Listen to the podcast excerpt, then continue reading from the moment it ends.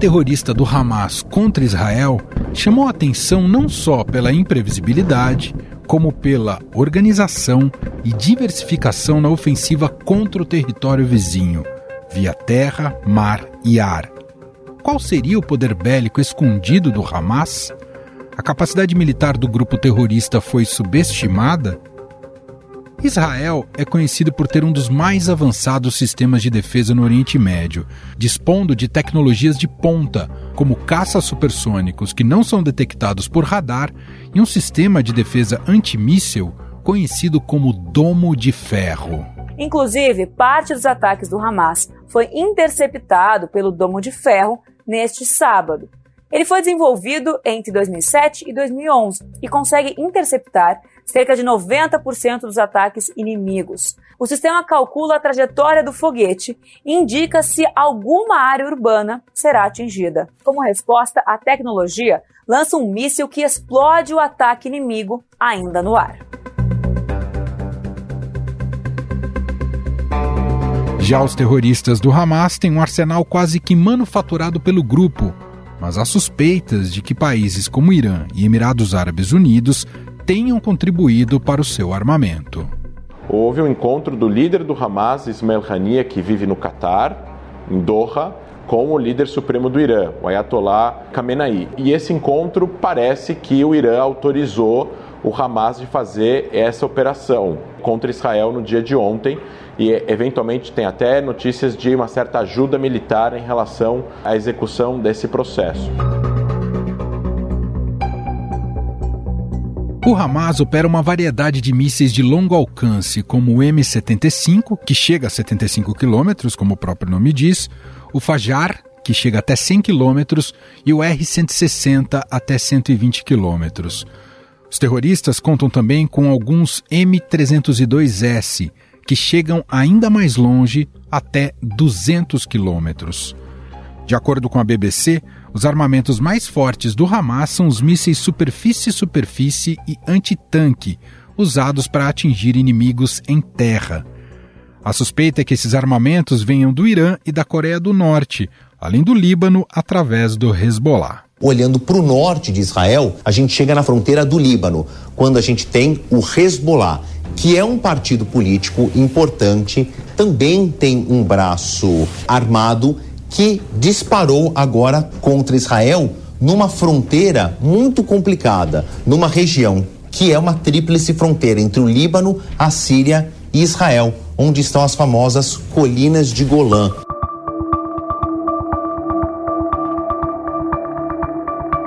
Por falar em Hezbollah, o grupo terrorista libanês já disse que suas armas e foguetes estavam à disposição do Hamas.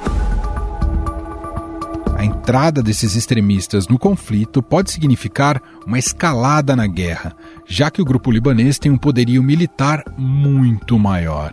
Nós temos essa informação de que o Hezbollah, um grupo militante xiita no Líbano, atacou o norte de Israel. É, isso é uma preocupação porque o Hezbollah, inclusive, é muito mais bem armado, muito mais bem financiado, muito mais poderoso militarmente do que o Hamas. O ataque sem precedentes contra Israel mostrou também que os terroristas do Hamas estão mais organizados e muito mais armados.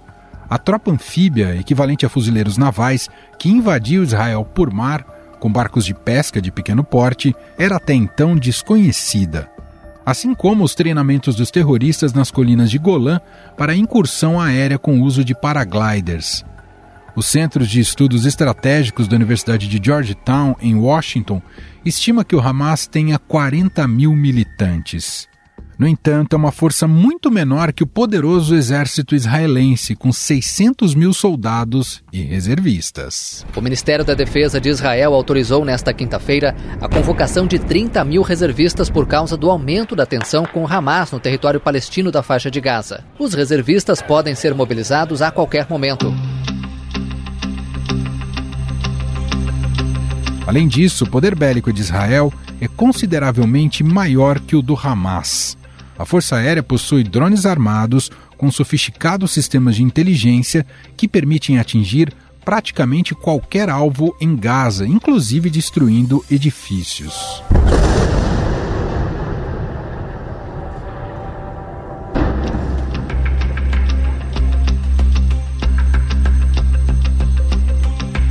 Como dissemos no início, os israelenses contam com um escudo antimíssel conhecido como Domo de Ferro. O sistema conta com diversos instrumentos de monitoramento, como radares, que conseguem identificar ataques inimigos e destruir mísseis a quilômetros de distância. De acordo com o porta-voz das Forças de Defesa de Israel, durante este recente confronto, os militantes palestinos lançaram mais de 1.600 foguetes contra o país e a taxa de interceptação ficou na média de 90%. Segundo o exército israelense, o radar detecta o lançamento de um foguete e transmite informações sobre sua trajetória para um centro de controle. E, se este local justificar uma interceptação, a carga útil do míssil interceptor explode perto do foguete, em um local que não deve causar ferimentos.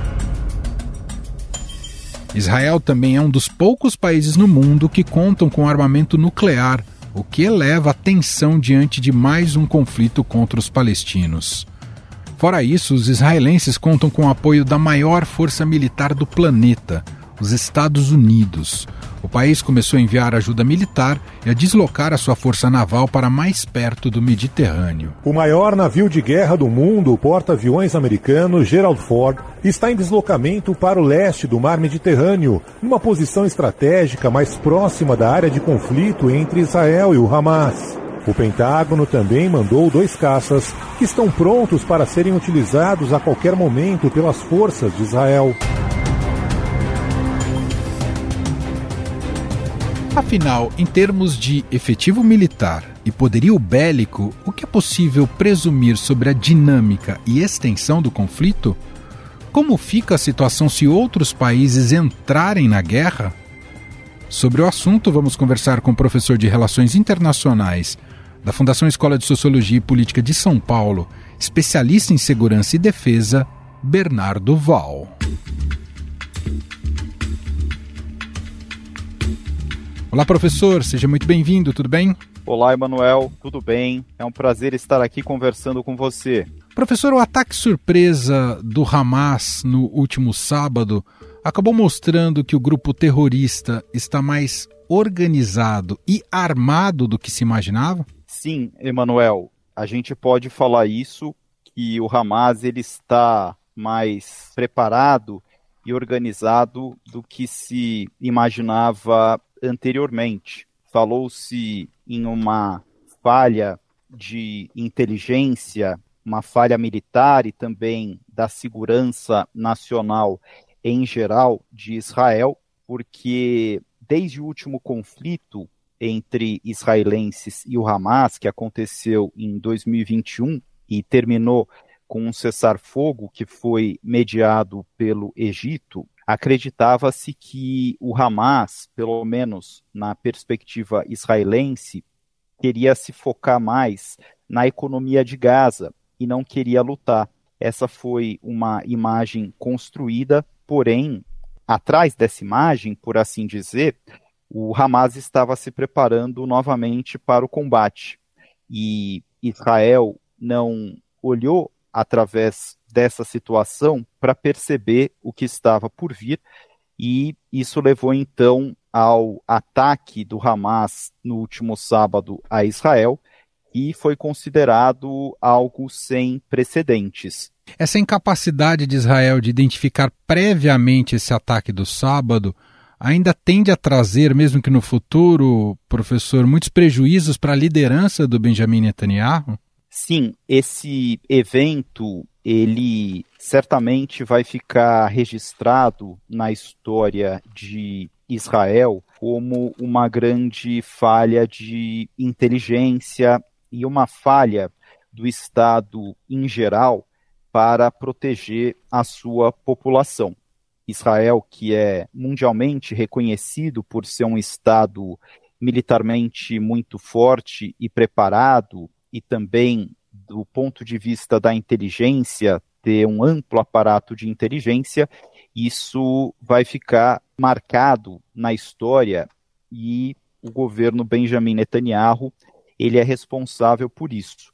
Nós devemos nos lembrar aqui o seguinte: Israel estava passando recentemente por uma série de questões, como crises política e institucional, uma crise de identidade, fez com que a sociedade israelense ela se tornasse fraturada e polarizada, e o Hamas soube explorar essas vulnerabilidades, ou seja, o Hamas ele soube também explorar o momento para lançar o seu ataque.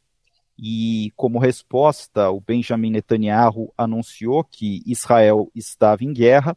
Israel lançou ataques na faixa de Gaza com aviões caça, também promoveu o cerco da faixa de Gaza para impedir a chegada de abastecimento. E agora espera-se que Israel se mobilize termos de uma unidade nacional para combater esse inimigo externo. Então, vamos observar aí os desdobramentos dessa situação para que a gente possa mensurar melhor como que se deu esse ataque. Até o momento, algo muito impressionante, mas dependendo da resposta de Israel, ele pode ser relativizado. Bom, tudo indica que Israel já retomou, pelo menos assim anuncia, né, que retomou o controle das áreas invadidas, mas o cenário ainda é muito complexo e também a gente precisa dizer que tem um alto número de reféns, né, sob o domínio do Hamas, e também para a dúvida sobre invadir, invadir por terra ou não a faixa de Gaza. E aí, professor, ainda é cedo para presumir o quão profunda será essa incursão militar de Israel nos próximos dias ali em Gaza? Precisamos observar se Israel vai conseguir obter os resultados desejados com as medidas que estão sendo tomadas agora. É, em um primeiro momento, após o ataque do Hamas, o objetivo de Israel era neutralizar a ameaça dentro do território israelense, o que aparentemente já foi conquistado. E agora, em um segundo momento, o objetivo então empurrar de volta, por assim dizer, essa guerra para a faixa de Gaza, eliminando pessoal do Hamas, eliminando também infraestrutura, eliminando armamento, para que isso não se volte novamente contra Israel. O Hamas já até anunciou está disposto a negociar, então, dependendo dos desdobramentos, pode-se colocar ou não esse cenário de uma incursão terrestre, o que é algo muito arriscado, mesmo que seja uma operação terrestre que não se dê em muita profundidade na faixa de Gaza, é, o Hamas está muito preparado e esse tipo de operação envolveria guerra urbana, que é um cenário muito complexo, porque os combatentes eles se misturam com os civis, e também devemos lembrar que o Hamas, ao longo do tempo, construiu uma rede complexa de túneis, né, onde eles podem se deslocar, onde eles podem se esconder, onde eles podem é, guardar material militar, o que então dificultaria essa ação de Israel. Por outro lado, o Benjamin Netanyahu, primeiro-ministro israelense, disse que essa guerra vai ser longa.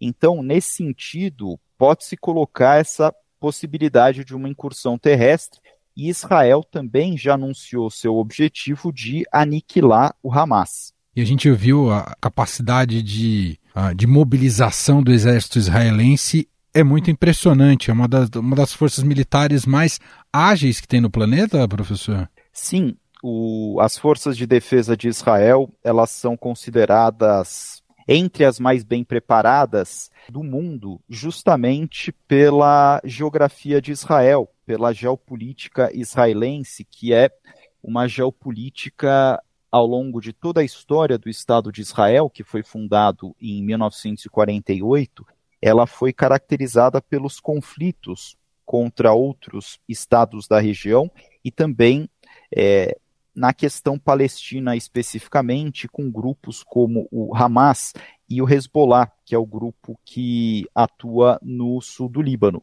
Então, isso moldou as forças de defesa de Israel, bem como também o seu aparato de inteligência, fazendo de Israel uma potência militar regional.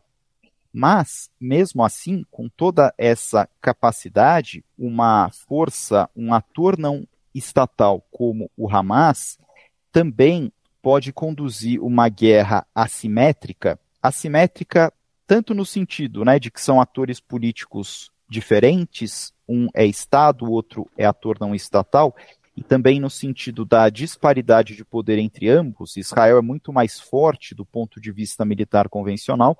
Mesmo assim, o Hamas ele pode causar sérios danos a Israel. Então, muitos cálculos de riscos precisam ser feitos para se evitar aí novas surpresas que possam ser prejudiciais a Israel. E está nesse cálculo do Hamas, professor, usar civis como escudos para expor ainda mais o eh, Israel? Isso faz parte da estratégia do grupo terrorista? Sim, o Hamas pode usar civis é, como escudo humano, como já aconteceu no passado, e ao mesmo tempo, como já foi anunciado é, recentemente, o Hamas também disse né, que para cada alvo civil sem aviso prévio que Israel atacar, o Hamas ele vai eliminar um refém. O Hamas, nessa operação, apreendeu bastantes pessoas, né, e agora elas podem ser usadas como moeda, moeda de troca. Então, além dessa questão do escudo humano, também tem a questão dos reféns, que eles podem ser mortos é, dependendo aí dos ataques que forem, é, que forem realizados por Israel. Professor, o senhor mencionou o Hezbollah, né, que é um ator importante regional também. Qual o tamanho do risco do, do Hezbollah entrar nesse conflito e que tipo de riscos eles ofereceriam também para o exército de Israel? Já houve é, no passado é, situação de Israel adentrar pela faixa de Gaza e uma das respostas dessa ação foi justamente ataques do Hezbollah. Por enquanto, o que aconteceu foi o seguinte: se o Hezbollah estivesse diretamente envolvido nessa operação do Hamas, talvez ele tivesse atacado com é, mísseis e foguetes simultaneamente aos ataques do Hamas para sobrecarregar o domo de ferro, que é o escudo antimísseis israelense, e também sobrecarregar o aparato de segurança nacional de Israel, porque, de certa forma, talvez Israel precisasse dividir um pouco da atenção em duas frentes, uma frente em Gaza e outra frente diante é, do sul do Líbano ou no norte de Israel. Até agora, o que aconteceu é, envolvendo o Hezbollah foram apenas tiros de advertência, como o próprio Hezbollah anunciou, que foram respondidos pelas forças de defesa de Israel. Dependendo de como é, a situação ela se desenvolver, eventualmente o Hezbollah ele pode se envolver mais. A gente ainda não sabe se há etapas posteriores a esse ataque do, do Hamas, isso podendo então envolver o Hezbollah. Então é um cenário que ainda ele está em aberto, o envolvimento ou não com mais intensidade do Hezbollah nessa situação. E o grupo é mais estruturado do que o Hamas, o Hezbollah? Sim, embora o Hamas ele tenha se mostrado muito mais forte com esse ataque do que se imaginava anteriormente, é, o Hezbollah ele é um grupo bastante estruturado, é, veja que no caso do Hamas, estima-se que o grupo ele possua cerca de 40 mil membros, entre simpatizantes e combatentes treinados. Já o Hezbollah, né, ele possui aí um número talvez um pouco superior, dependendo das estimativas, né, porque as estimativas que a gente tem, elas é, já têm algum tempo, então isso pode mudar, mas estimativas aí é, elas indicam um número maior. O próprio líder do, do Hezbollah, o Hassan Nasrallah, ele fala de cerca de 100 mil combatentes. Tem também uma avaliação mais antiga da, da né, que ela fala entre 20 a 30 mil. Então a gente não tem absoluta certeza, né?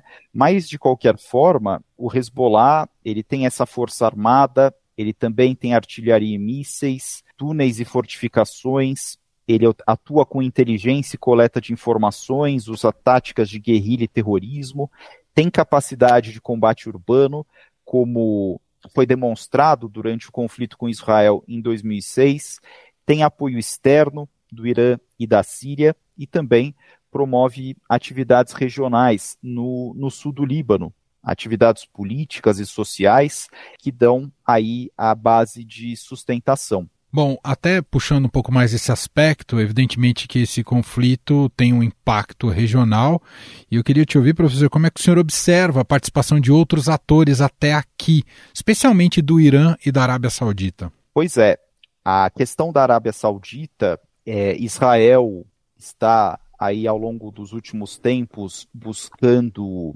normalizar as suas relações com os países da região e um estudo de caso recente é justamente buscar normalizar as suas relações com a Arábia Saudita. Isso não seria bom para o Irã, isso também poderia não ser bom para o Hamas, o que acredita-se que possa ter sido um dos fatores que levaram a, a esse ataque, no sentido da voz palestina ela não ter sido levada em consideração. Então, esse ataque do Hamas no último sábado, ele acaba afetando essa dinâmica regional é, da aproximação de Israel com a Arábia Saudita. Não significa que a normalização das relações ela não vá acontecer, mas ela é afetada de alguma forma.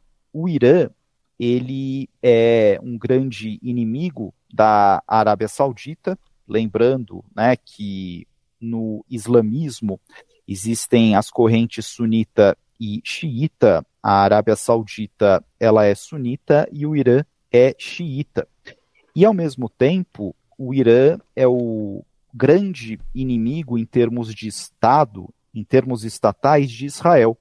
A grande preocupação de Israel é que o Irã venha desenvolver uma arma nuclear, o que acabaria com o monopólio nuclear de Israel no Oriente Médio. Sabe-se que Israel tem uma política de ambiguidade é, tratando-se do seu progr programa nuclear, ou seja, não confirma nem nega, mas sabe-se também dessa grande preocupação de Israel né, com o desenvolvimento nuclear do Irã.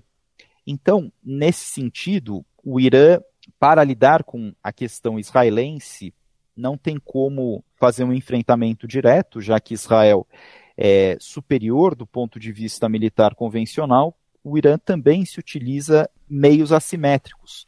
Por exemplo, usando proxies, para usar o termo em inglês, que em português são procuradores, são grupos como o Hezbollah e o Hamas que podem, então, desferir ataques para ferir Israel. Sobre este aspecto, professor, há risco de ter uma escalada nuclear neste conflito em Gaza o que poderia significar? Bastante improvável, até porque Israel não teria talvez a necessidade de chegar a esse ponto, porque no caso das armas nucleares de Israel, existe essa política de ambiguidade e também o papel delas não é para uso em conflito, é mais um uso no sentido de dissuasão, ou seja, desencorajar ataques. Então, essa possibilidade ela é muito improvável, até porque Gaza está ao lado de Israel e um ataque nuclear em Gaza certamente ele seria sentido também em Israel.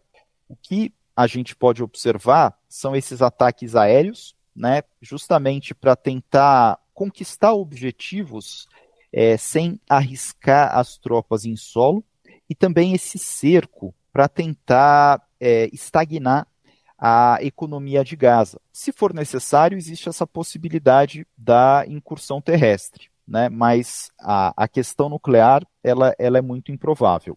Para a gente fechar, professor, eu queria te ouvir sobre a participação dos Estados Unidos, se o país pode vir a se envolver de maneira mais direta no conflito. Aqui nós podemos colocar várias questões para reflexão a primeira é que Israel e os Estados Unidos eles têm uma relação muito próxima e anualmente os Estados Unidos, né, eles mandam um, um valor econômico para apoiar Israel, uma cifra bastante elevada. Se eu não me engano, em 2022 esse valor foi de 3,3 bilhões é, de dólares. Então existe essa relação muito próxima entre Estados Unidos e Israel, como se os Estados Unidos fossem a grande potência né, que está lá na retaguarda de Israel. Então tem esse, esse apoio, né, tem a, essa relação especial diplomática, e no caso desse conflito especificamente, é, os Estados Unidos eles podem enviar um apoio adicional, inclusive é, militar, mas é muito improvável que os Estados Unidos se envolvam diretamente. E tem uma questão interessante que é a seguinte: houve a falha de inteligência de Israel e também podemos nos perguntar se os Estados Unidos, a inteligência norte-americana, não estava ciente desse ataque. É claro que regionalmente as capacidades de inteligência de Israel elas são maiores do que as dos Estados Unidos, mas aparentemente os Estados Unidos também não viram que esse ataque estava vindo. Né? Então, essa é uma questão interessante. Parece que ninguém estava olhando com a devida atenção para o ataque que estava por vir. Duração do conflito também é imprevisível, né? E pensar em vias diplomáticas agora também é, não há essa possibilidade no curto prazo.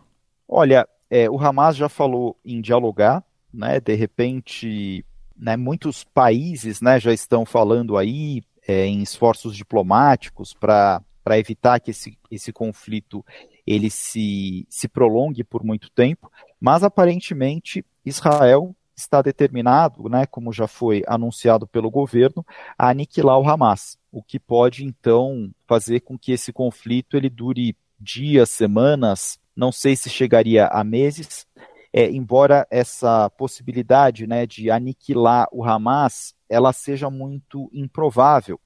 E aqui vale lembrar de uma máxima que é a seguinte: o terrorismo e a guerra irregular eles são análogos à mítica Hidra. Corta-se uma cabeça, mas diversas outras aparecem no lugar. Muito bem, nós ouvimos aqui Bernardo Val, professor de Relações Internacionais da Fundação Escola de Sociologia Política de São Paulo, especialista em segurança e defesa, analisando um pouco mais sobre a dinâmica e complexidade do conflito estabelecido ali entre Israel e o Hamas. Professor, muito obrigado pela entrevista e pela análise e até uma próxima. Foi um prazer, Emanuel. Muito obrigado. Estadão Notícias.